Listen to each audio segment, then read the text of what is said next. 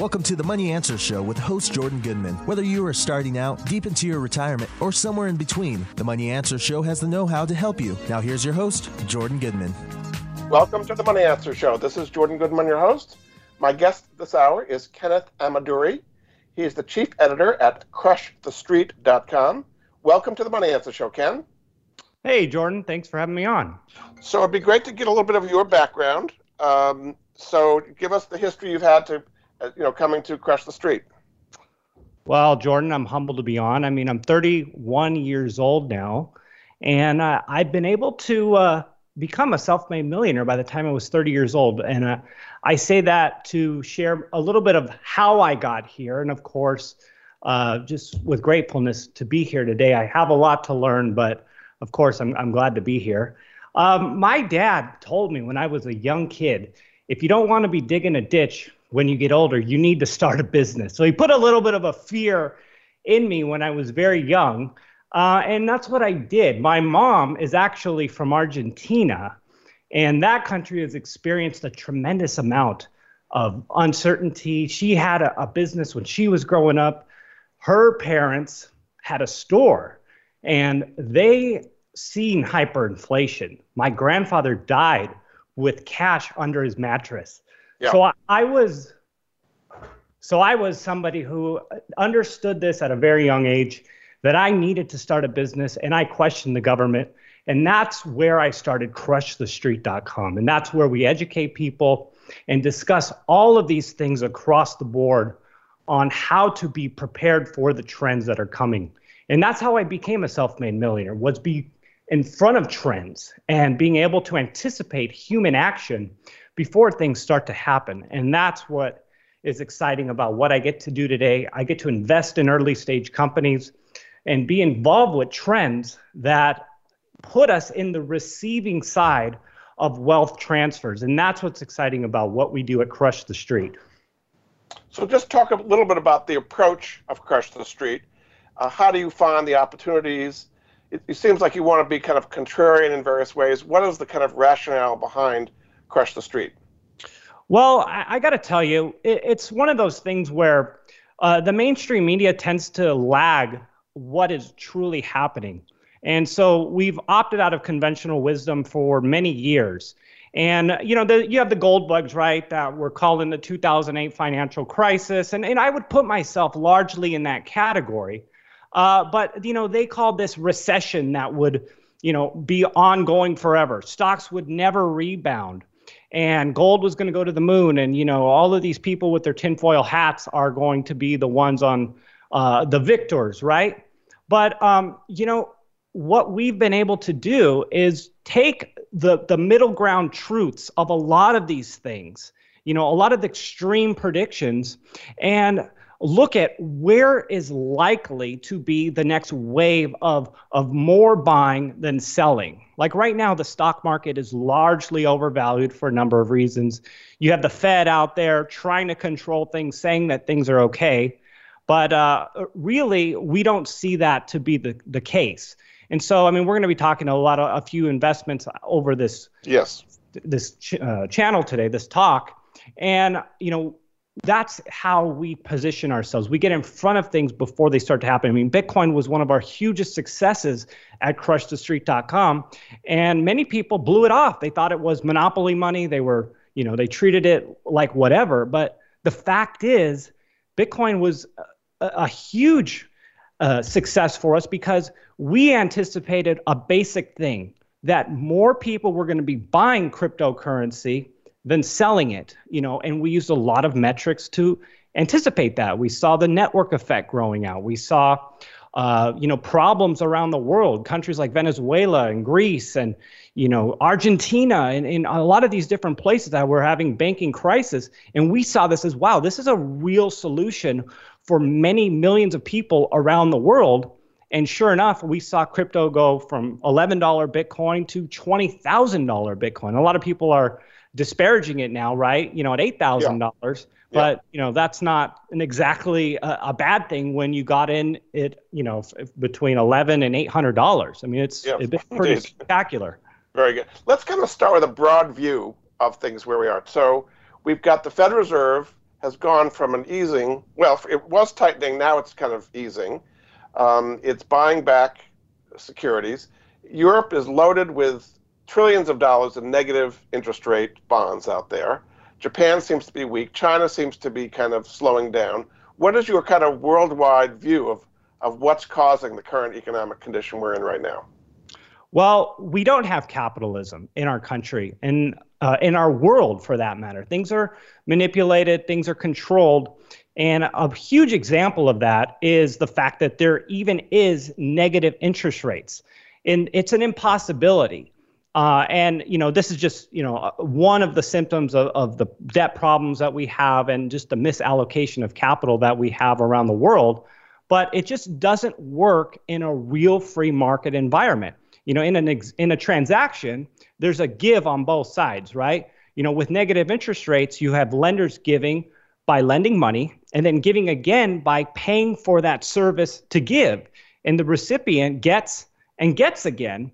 And capitalism doesn't work that way. And it's like water flowing uphill, if you will. And that's what we have around the world right now. I mean, we have this, you know, debt here in the U.S., $22 trillion of debt. I mean, it's growing at, what, 9% a year? You know, Deutsche Bank, you know, in terms of Europe, is about to implode. The ECB, I mean, we're the heroes of negative interest rates. They went from negative 0.4% to negative 0.5%. They announced assets repurchasing again. And I mean, global debt has increased since 2008 by $80 trillion. Yep. And just to give you a metric of $1 trillion with each dollar being represented by a second, I mean, that's 31,710 years. And we've really, in a sense, been thrown back into the Stone Age when you consider what is happening globally. And this is the problem. I mean, we have so many zombie companies right now in the U.S., around the world. I want to say 15% of companies in Europe are zombie companies, meaning that they're dependent on easy money. And really, without it, there would be no business that they would have. And this represents a lot of people. It's like, you know, 40, 50 million people that would be affected if we didn't have this easy money, this negative interest rate policy. And there's so much distortions right now. I mean, right now in Europe, you can get a 10-year bond for 1.3%. You know, the U.S. 10-year bond is 1.8%. How does that make any sense that the U.S. needs to pay more than Greece for the same sort of bond? I mean, yeah. Apples to apples. I like Greek food, but there's just a massive distortion that has happened around the world. And that's what I see happening. It's hard to know what exactly is going to cause the recession, what the recession is going to look like. But you can see all these fissures that are happening. And massive boom and bust cycles are taking place, right? In the stock market, real estate market, what we saw in 2008, the dot-com crisis. There's I mean, normally, if you saw there was $80 trillion of new money being created in the last 10 years, that should be wildly inflationary and under normal circumstances. Yet it seems that we're at a deflationary side where things are falling further. Why is it that that huge influx of liquidity has not caused inflation and has caused, in a certain way, deflation? Well, it's the world has been trying to deflate since 2008. And they continue to pump money into the system, and it's just not circling the right hands. And again, it's not something that is easy to quantify and to articulate because, you know, we're beyond what's rational in our economy. It's one of those situations where we've gone beyond what the Fed understands, what central banks have understood, and you know, trying to contain this car that's going 130 miles an hour down the highway that just lost its brakes, there's a lot of problems that are taking place. And so throwing trillions of dollars at this thing is going to have implications, and I know it's going to be fatal. One thing I like to tell people, and, you know, it helps people understand why it's difficult to understand how this is going to quote unquote end, is imagine, you know, looking at someone who's 300 pounds overweight you assume in the next year they're probably going to die of a heart attack or a stroke, or, you know, make some sort of extreme prediction on that. But you don't anticipate that they might sit on a chair, break the chair, hit their head, and end up in some sort of coma in the hospital for 10 years on life support, you know? And that's sort of what we're dealing with right now. And, you know, people try to make this perfect prediction on what's going to happen when it's impossible to actually do. And so that's kind of where I am. And that's why I take a step back. And when I think about my investments and what I'm going to do, I'm very defensive. My goal is to not lose money, not lose purchasing power, and to buy real estate that makes the most amount of sense. And again, from that very defensive position into protecting my capital and to try to grow it longer term. What would be a catalyst that you would look for the unraveling of this whole dangerous situation you see? Well, it's funny. I mean, we just had that repo crisis, right? That came out of nowhere. I mean, nobody was predicting that. So that was an interest rate situation. I think it's going to have to be some sort of stock market problem. You know, asset prices are going to get out of control and start to unravel because, you know, it could be in the bond market. It could be, you know, start to be dollar crisis, but it's going to be a chain reaction. You know, momentum will build up.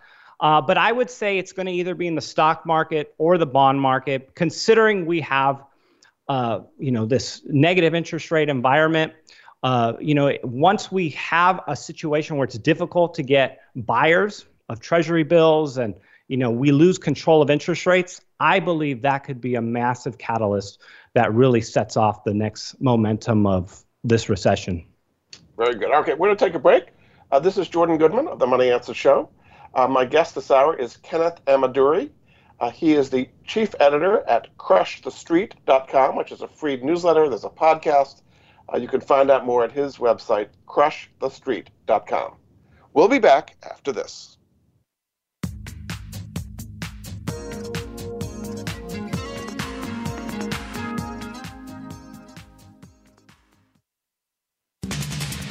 Always talking business. Talk to an expert. Call now toll free 866-472-5790. That's 866-472-5790. Voice America Business Network. Many industries have been revolutionized by technology in the last decade. Books, music, TV, communications, and now it's happening to our money and the way we pay. Tune in to Breaking Banks with Brett King for a look at how technology and customer behavior will bring about more changes in banking in the next 10 years than in the last 200 years. Listen every Thursday at 3 p.m. Eastern Time, noon Pacific on Voice America Business Channel or on AM 1160 The Voice. You'll never look at your bank account the same again. Are you finding your frequency? It can be described as that space between failure and success. It's the future of digital media. It's finding your voice. It's engaging topics, content, and ideas. Jeff and Ryan discuss the digital media space and all of its aspects. It's about making the mistakes, taking the chances, summoning the intestinal fortitude to step out of your comfort zone, and discovering what you can accomplish when you decide to try, decide to learn, decide that you have something to say, and find your frequency. Live Fridays at 12 noon Pacific Time, 3 p.m. Eastern Time on the Voice America Variety Channel. We're always talking business. Talk to an expert. Call now, toll free, 866-472-5790. That's 866-472-5790. Voice America Business Network. You've been listening to The Money Answers Show with Jordan Goodman. If you have a question for Jordan or his guest, please call us now at 866-472-5790. That's 866-472-5790. Now back to Jordan. Welcome back to The Money Answers Show. This is Jordan Goodman, your host. My guest this hour is Ken Ameduri. He's the chief editor at CrushTheStreet.com, which is a newsletter, a podcast. All of it's free. You can get at CrushTheStreet.com. Welcome back to the show, Ken. Hey, Jordan. Good to be back. With the economic background, we just talked about negative interest rates, all this money being flowed out. One area you do like is gold and silver and precious metals. What is the base case for gold from current levels? And then we'll get into some specific ways to play it. But why should gold do well in this environment? Well, look, you look what happened last year when the Fed, realized that, this tightening monetary policy really started to come into question. The stock market corrected by 20%. And then gold started to wake up, at the end of 2018. And then we went into 2019. It started to kind of be lackluster once again. And then at the end of May, it really skyrocketed into the summer. I mean, we saw what, $1,550 gold, up from $1,300 gold. It was a really exciting time. And what's the upside? I mean, is that it? We're dealing with so much post-traumatic stress from the years of gold being, in this what seemed to be like a bear market. People are so hesitant to buy. And anecdotally, I mean, I speak to gold dealers all the time. I mean, still 70% of the retail crowd is selling gold and only 30% are buying. But really, it's coming from central banks. Central banks are buying gold. And last year, they had a record amount of buying. 650 metric tons of gold were bought in 2018 by central banks. And they're on track to do that again at higher prices. Why are central banks buying so much gold? Well, I think they know something that the retail crowd doesn't. And so, and that was a 50-year record that they broke right away, not an all-time record. But the ETFs are buying gold. And, just to give you a metric here, historically, 2% of portfolios in the U.S. have been in precious metals. Right now, that number is 0.5%. Now, in 1980, it was as high as 8%. So we're still very low in terms of what people own in their portfolios when it comes to precious metals. It's, it's bound to go higher, in my opinion. And even a small move like that will be astronomical for the price of gold. And, I can give you even some more historical data. Okay, go for it. 1980, gold was $850. Inflation adjusted, its high should be $2,600. Yeah. Silver, it's only $1,750 right now. Inflation adjusted for its 1980 high, it should be $155. And of course, the implications for the mining sector, if a gold company's cost to produce is $1,100, and at $1,300 gold, they're making $200. A move to $1,500 is a 100% increase in its revenues. So we're talking about extreme leverage with small moves in the price of gold. And it is really exciting. But I know people are very hesitant about this because of what we've seen over the last number of years. And markets have a way of washing and rinsing investors. How many people missed out on 11 or 1050 gold, didn't buy at the bottom because it was a falling knife scenario, then bought, in 2016 when it went to 1350 and then sold when it went back to 1100. That's the way markets work. And you really have to have some fortitude and some understanding and have a longer term horizon on what you do and not be wrapped up with the emotions of the market. And I like to compare what we're seeing right now to a Bitcoin $3,000 moment. Gold moved from $1,300 to $1,500, and people want $1,300 gold again to buy. And, a $3,000 Bitcoin, everyone wanted $1,500 and $2,000 Bitcoin, And so, but then it kept moving. And that window of opportunity kind of went away.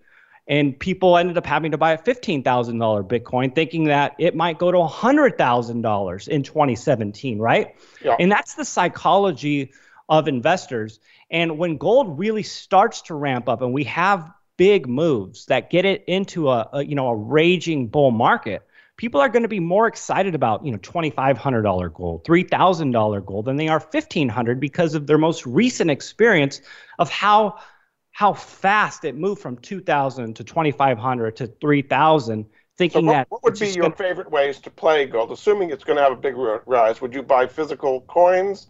Would you buy mining shares? Would you buy the GLD, which owns physical gold?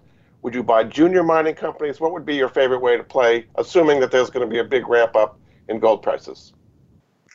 Well, I will tell you this. Physical gold is the safest, way to own gold, to expose yourself. I mean, there's so many things, but you de-risk yourself from the risk of a company. You know, you attach yourself to a company, then you deal with the problems of that. Aside from that, you can own some of the biggest companies in the world, like Barrick or Newmont or Gold Corp. Some of these majors that are out there that give you that exposure, that have that first mover advantage, that have the dominant force in the market, and have less of that downside risk, but the upside to the rising price in the gold price, the rising price of gold, the exponential returns on the revenues and the net asset values. I mean, that's where things get really exciting when you start to own the mining companies. I mean, you look at First Majestic Silver. I mean, this company moves when the price of silver moves. And something that's really interesting, I'd mention about this. I mean, I've been watching First Majestic Silver for years now. And in this current environment, when we do have, moves in the silver price that are significantly down, we're not seeing that same sort of downward pressure in a company like First Majestic Silver, because there's a real sea change that is happening, I believe, in precious metals. The companies, they're starting to be a little more of a belief that things are going higher from here. We're starting to see companies really ramp up their drilling programs, really ramp up their operations to a point where they're getting ready for this move in gold, which is exciting. It's exciting for me to see, the people in the industry start to get a little more aggressive in what they're doing for the business plan, preparing for that higher gold price, that higher silver price. So you talked about the majors. You talked about the Gold Corps and Newmont Mining and Barrick. How about some of the junior mining ones? I mean, one way to play it is GDXJ, which is an ETF of all the juniors, or there's some specific junior miners that you like as well. Yeah, I mean, Triumph Gold Corp was, my latest speculative play that we're looking at. It trades under ticker symbol TIG on the Toronto Stock Exchange. I mean, this is a company that Newmont has actually owned 20% on. They went in and bought it for 53 cents. They own their shares at 53 cents. And this is a company that, arguably could be worth $520 million. They're trading for $40 million right now. The CEO, the chairman, they've gone in and turned the free gold project that's in the Yukon. They drilled the deepest and richest hole in Yukon history with Triumph Gold Corp. And they're really striking while the iron's hot. They purchased this company. They financed it in the depths of the bear market. And I think fortune can really favor their timing here as they're really hitting the ground running with gold prices going 1,500 plus. It's a really exciting way to play this. In terms of silver companies, I'd look at First Majestic Silver if you're looking for a smaller way to play. There's not that many ways to play silver, by the way. There's a ton of silver out there. But while you're talking about silver, what is the case for silver over gold? Silver is more of an industrial metal. Why would silver have a bigger move or a more significant move than gold?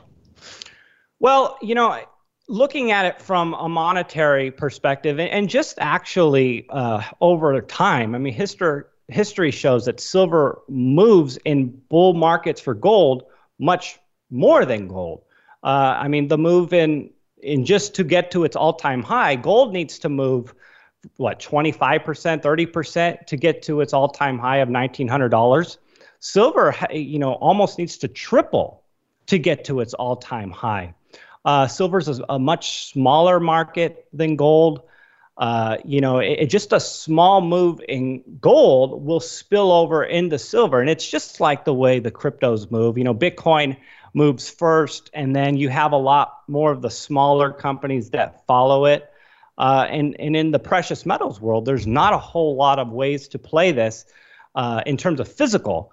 It's not like crypto, which can be printed and created a million different times. There's only two precious metals in the world, and gold and silver are one of them. We're just at historically low prices. It's time. I mean, with financialized assets at record numbers, a small move you know, into precious metals is going to have serious implications of it. I mean, Russia is removing the VAT tax on gold, on a lot of their gold, which is incentivizing their people to own gold, which is very interesting, very exciting for those people. If what we talked about before, that there may be some catalyst to kind of bring down the economy that's overinflated, if that were to happen, would that be very positive for gold and silver? Well, if we look at what happened in 2008, initially there's going to be a liquidity crisis.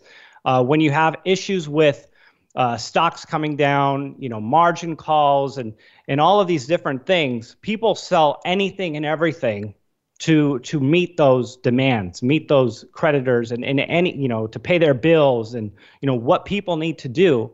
But I believe that will be short-term and temporary, because I believe capital will re-enter these safe haven assets quickly. And so there's a possibility that we see a short-term correction, but the window of opportunity, I believe, is still now. I don't think you wait for something like that to happen and hope you catch a small break here, because the reality is silver could be at $30 when that happens, and it moves to $25, and then it moves back up again. So trying to sell $17.50 silver, hoping for $12 silver for it to go to $50, I don't think is the way you play it here. So it's possible we see a short-term correction, but it could be at much higher prices. In fact, I would almost guarantee that it's going to be at much higher prices than where we are today. I don't think we're going to see these prices for too much longer. Do you like the ETFs as a way to play the broader sector, like the GDX for bigger companies and GDXJ for the smaller companies? I personally don't. Not that I'm against it. It's just because I'm in the sector, I own the companies directly. And I have my own basket, if you will, of companies that I own.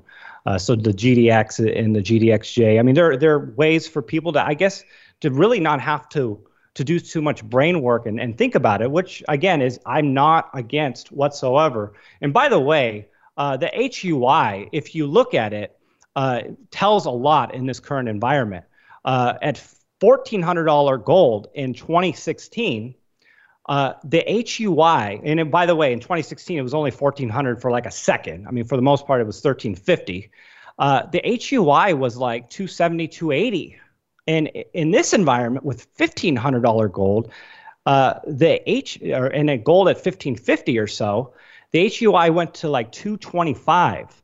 And so what this tells me is that the mining sector, despite a higher gold price, there's a lot of people in denial of where we are and the potential for us to see a massive move higher in some of these precious metals companies is very much there. It's not being reflected because, again, I go back to that post-traumatic stress of what we've dealt with for so many years. We need a higher and higher gold and silver price to get that confidence back in the sector, and we haven't seen that yet. Once we get to $1,600 gold, you know, $1,700 gold, things will really start to ramp up. This is what Keynes used to call the animal spirits, right? So, all right, we're going to take another break. This is Jordan Goodman of The Money Answers Show. My guest this hour is Kenneth Ameduri. He's the chief editor of the website and podcast CrushTheStreet.com. We'll be back after this.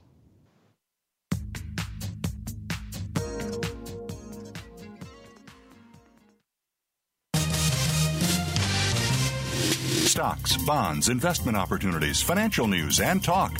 We can help. Call us now toll-free, 866-472-5790, 866-472-5790, Voice America Business Network.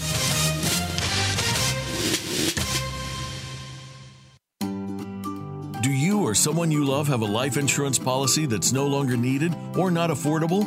Did you know that you can sell your policy for cash? Your reason for buying life insurance has probably changed. Thousands of Americans turn to life insurance settlements to help sell their policies. They act as your representative, getting the highest market offer for you. You've got nothing to lose by simply inquiring. If you're over 64 with $100,000 or more of life insurance, you may already qualify. Call 877-485-6681 to get your free non-binding appraisal or visit fundinglife.com. life insurance settlements. Discover the true value of your life insurance. 877-485-6681. Jordan Goodman is an affiliate. He recognizes quality solutions, forming relationships to help improve the lives of his listeners.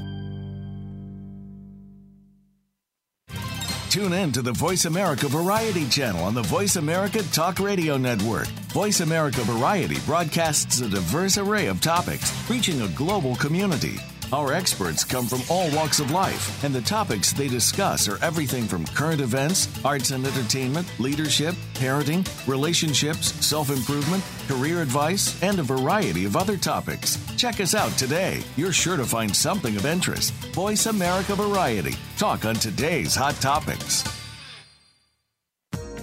You've been listening to The Money Answers Show with Jordan Goodman. If you have a question for Jordan or his guest, please call us now at 866-472-5790. That's 866-472-5790. Now back to Jordan. Welcome back to The Money Answers Show. This is Jordan Goodman, your host. My guest this hour is Kenneth Ameduri. He's the chief editor at CrushTheStreet.com. It's a free newsletter and podcast that you can get at that website, CrushTheStreet.com. Welcome back to the show, Ken. Hey, Jordan. So we've talked about the stock market, we've talked about gold and precious metals. The next area to discuss, which you're an expert in, is cryptocurrencies. You got in very early. It had a huge rise, a big fall. It's kind of come back, particularly Bitcoin. What is, before we get into the pricing, what is the reason why you think cryptos could go much higher? Are they going to be used? Are we going to be buying and selling things in cryptos? Or what is the use case for cryptos long term? Well, you know, specifically for when it comes to Bitcoin, there is this situation right now where I believe it's going to be used as a store of value. And yes, it's going to be used to transact worldwide. And it's going to be something that people can slowly start to use globally. I mean, really, there's no currency around the world that the government has issued that historically have ever lasted. And with something like crypto or Bitcoin specifically that's limited, that nobody controls, that has an immense network effect, I believe this is going to be around for many, many years. And it's got so many reasons. It's a first mover. It's a dominator. And it's something that people are building more and more trust in as they realize the actual Bitcoin network is impenetrable. I mean, it's something that, you know, is really revolutionary. And because of that, there's going to be a lot of reasons why people get into it. Largely, you know, because of this belief that it is something that's sound and works, we're going to have the institutional money start to move into crypto. And once we see that to just the smallest degree, I mean, Bitcoin has to go up. I mean, it's really like Niagara Falls going into a water hose. And I believe that is going to happen and continue to go higher. Now, you know, sure, we're at $8,000 now. You know, I'm sure a lot of people wish they heard this at Bitcoin $11. You know, is it going to $8 million? I mean, I don't think it's going to go that high. But I mean, do I think that it needs to go much higher to get to a stable price?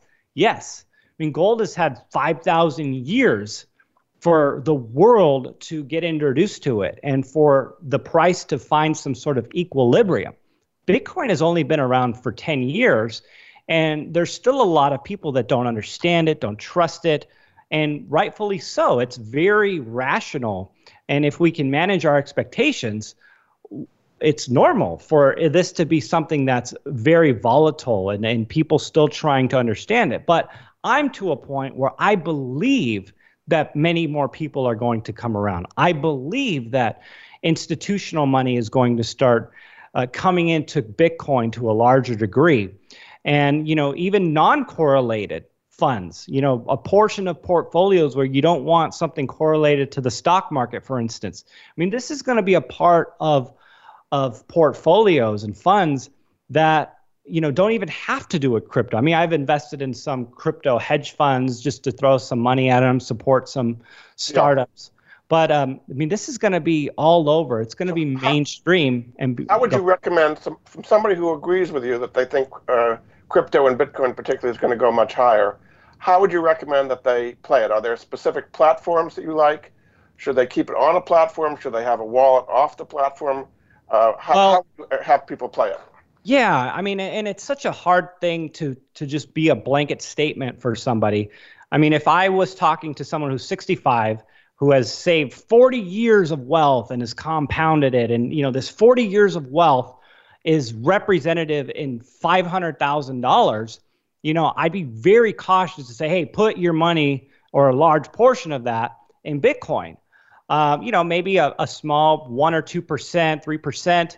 And if it does what I think it's going to do, that 1 or 2% will reflect, you know, and be 5 and 10% of their portfolios longer term. And they don't have to be too concerned about the ups and downs of this. But, you know, if you're a younger person, you haven't saved a whole lot of money, you want to throw a couple paychecks at it, you know, and you know, you're 30 years old, you haven't saved for 30 years. Yeah, you could put 50% of your portfolio in something like Bitcoin. I mean, I know that's an extreme thing, but for someone who hasn't done any savings, they want to just speculate a little bit. It's a much different world. And how would you do it? What platform specifically? Is it Gemini? Is it Binance? Which platform? Yeah, I mean, I've bought my crypto through Coinbase. I bought them through some individual brokers, people who sell.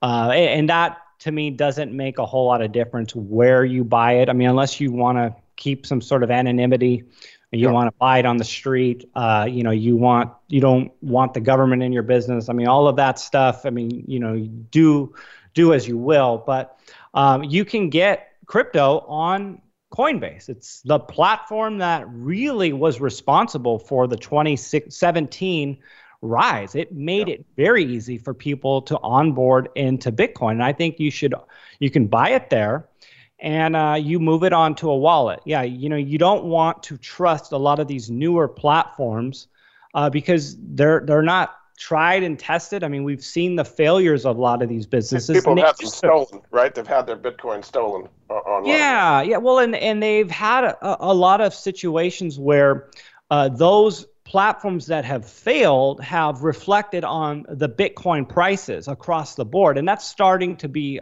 not as much of an issue because people are starting to understand there's a difference between a company that services the Bitcoin network and actually the Bitcoin network. Yeah. So yeah, hold your money. But you know, it's just like owning gold at your house. Somebody can come into your house and take your gold, right?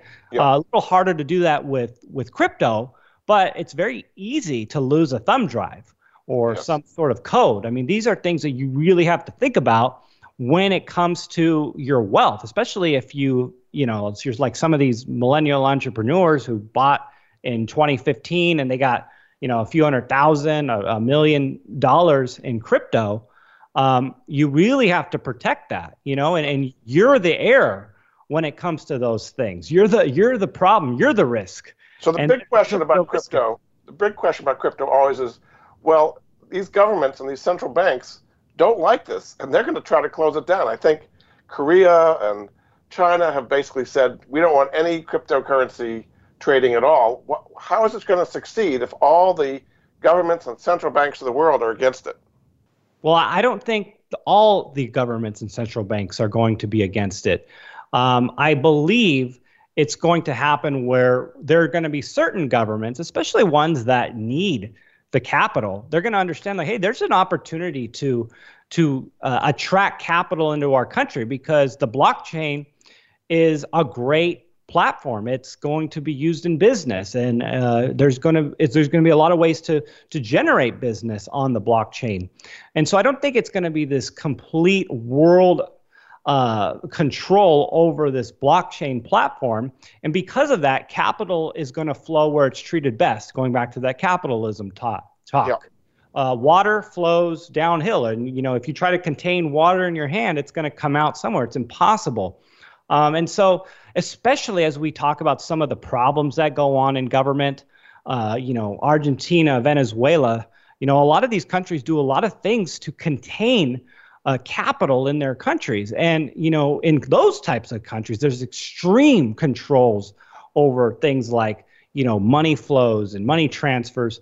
But something like Bitcoin, I mean, this has offered people the opportunity to put, you know, crypto on their computer, you know, leave the country, you know, go to Denmark or wherever you want to go have your money there.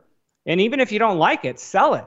I mean, and that's where a lot of the value is going to come from. It's going to come from the unsustainability from these countries, and their capital is going to flow to where it's treated best. And on the blockchain, on this decentralized network that people trust, it's a great place to put your money to a certain degree, especially if it's something like the Venezuelan Bolivar. I mean, yes. What's more volatile than that?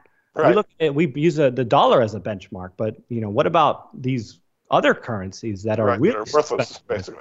All right, before we go to break, I just want to get a brief thing, and we're going to talk about more after the break, which is cannabis stocks. You've been a big advocate of those. They had a big rise when they legalized in Canada in October of 2018. For the most part, they've been falling ever since. Is cannabis a long-term growth industry people should invest in? 100%. Cannabis is now beyond the threshold of legalization. I know we haven't seen it here in the U.S., but now that we've seen California go legal, how does the rest of the country not fall in line with it, especially with all the revenues that they're going to be making? 62% of Americans think marijuana should be legalized.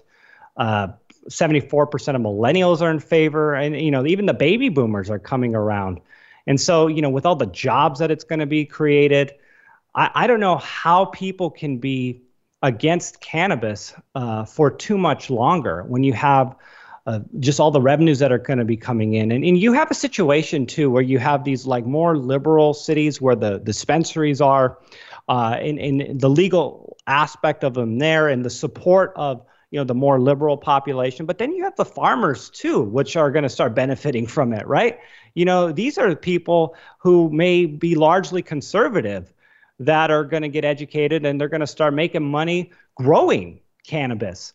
So you're going to have this bridging of political gaps when it comes to cannabis, especially when you start getting the medical research that cannabis is largely a superior vice than many of these other. So if it's such a growth industry, why have the stocks fallen so sharply in the last few months? Well, I mean, companies get out in front of their skis, right? And that's the way markets work. I mean, Canopy Growth really wasn't making any money, and the valuations were getting out of control. And markets are the markets. People think that they're going to go to the moon, and things get out in front of themselves. And then when the bear markets set in, it's brutal.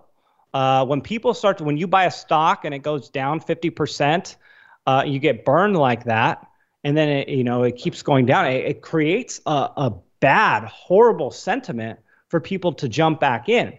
So it's really going to take companies growing their fundamental earnings and building out a real infrastructure before we can justify the values for a lot of these companies. And once that starts to happen, then you can have sustainable growth in the cannabis sector and really start to have these companies paying out dividends. And you can have the Anheuser-Busch's of the cannabis sector come out, and medical companies, companies that service medical companies, and all of these different things that are going to come about because of it. But we're in a situation now where things just got out in front of themselves, and bear markets are brutal. that's the fact. Where it is. Very good. All right, we're going to take another break. This is Jordan Goodman of The Money Answers Show. My guest this hour is Ken Ameduri. He is the chief editor at CrushTheStreet.com. You can go to that website. You get a free newsletter, free podcast, all kinds of information about investing at CrushTheStreet.com. We'll be back after this.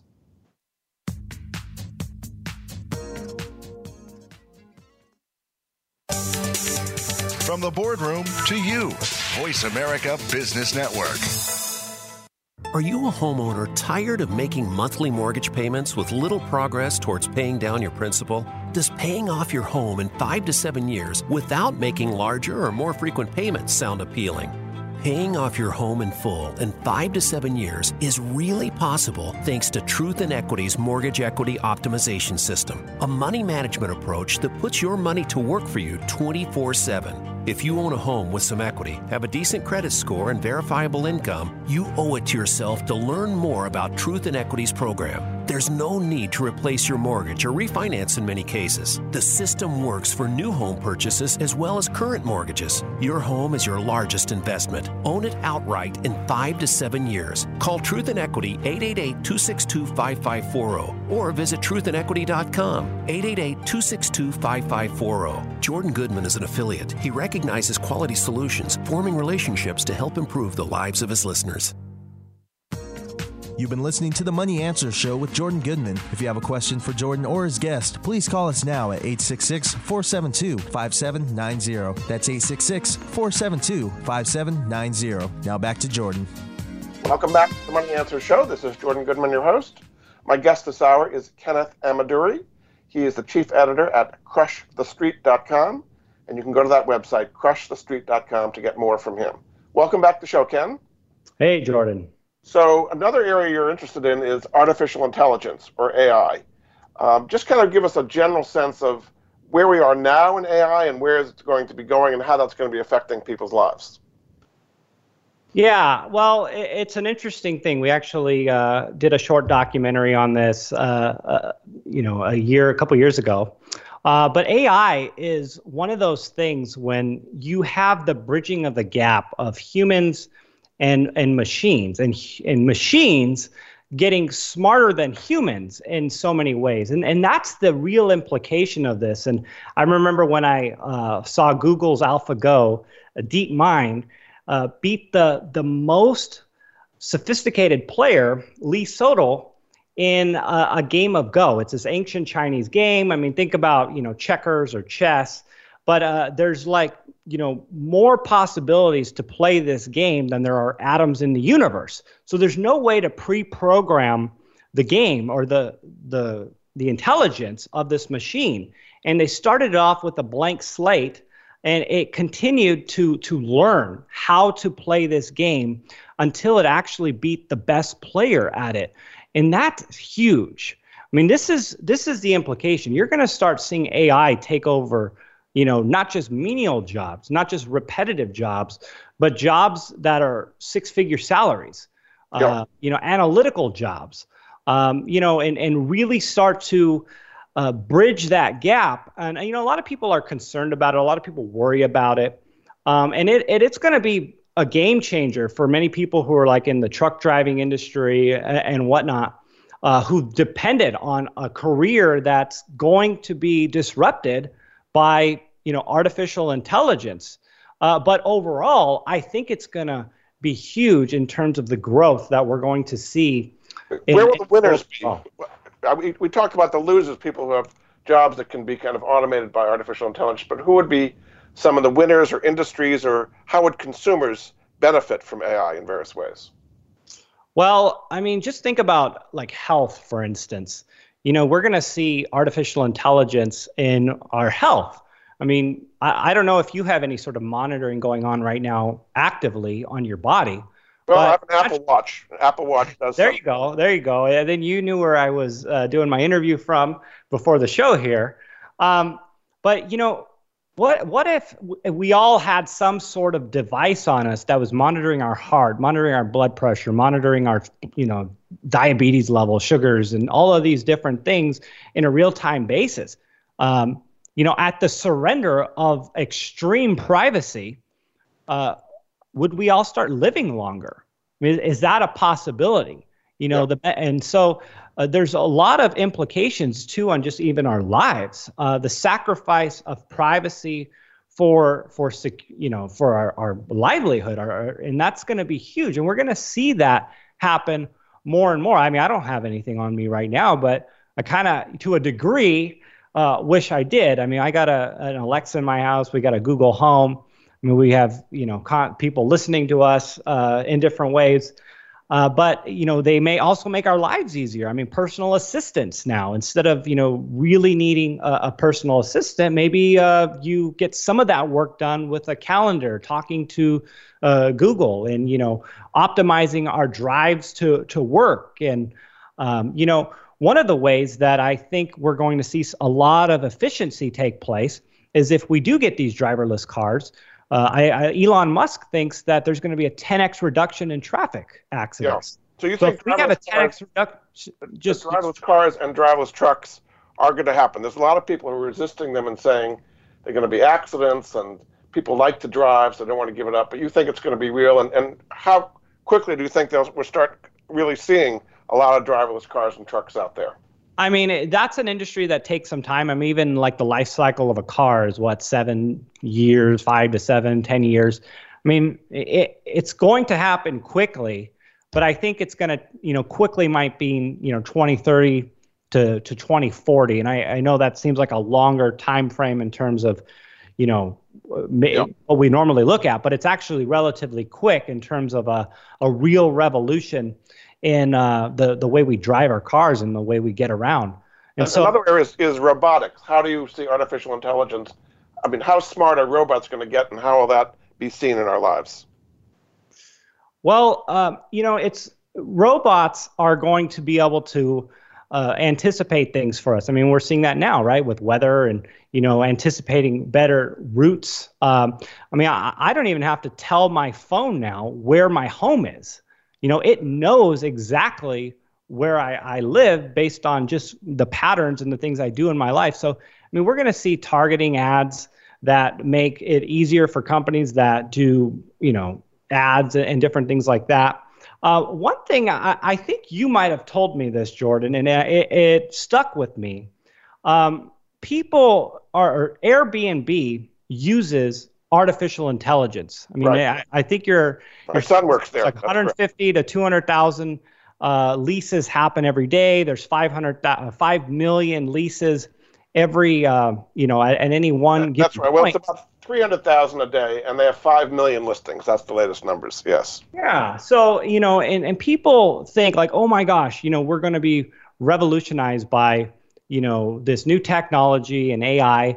They're taking over all these jobs, but this opportunity has given people an opportunity to open up their doors and create a business like we've never had before. Yeah. I mean, what an opportunity that is. And then creating, job opportunities and businesses and affordable travel that we've never had before. And so I really think that, there's going to be a lot of things that are very indirect that come about, that people aren't even wrapping their minds around. And I'll give you an example here. We have the car, the automobile. When that came around, we also had fast food that became like an indirect boom because of the automobile. People being able to go through drive-thrus now. That became a thing because of an automobile. And I guess people weren't even anticipating that. And we're going to have some, huge impacts with AI that are going to completely change the way... anticipate them now, yes. We have about 2 minutes to go, Ken. Just kind of sum up the opportunity for people to do better in this very volatile environment. We've talked about cryptos. We've talked about gold. We talked about a lot of things. Kind of sum up the opportunity available and the dangers available from what we've talked about. Yeah, no, absolutely. It's important for people to take this and use it as motivation, use it as maybe, a little bit of fear, if you would, or something to say, hey, I need to take one step today that will compound over time, that will get me ahead, that will strengthen my network, that will strengthen my skills. One thing that people believe, and which is a half lie, is that you need capital to make money. You need money to make money. And that's only half true. When it comes to seed capital, a lot of times that comes from your talent, that comes from your skills, that comes from your hard work. And when you understand that, you're able to apply those things to attract capital that can then grow you over time. And using a lot of this information, for me, on a micro level, is motivation to build my business. That's how I became a multimillionaire by the time I was 30 years old.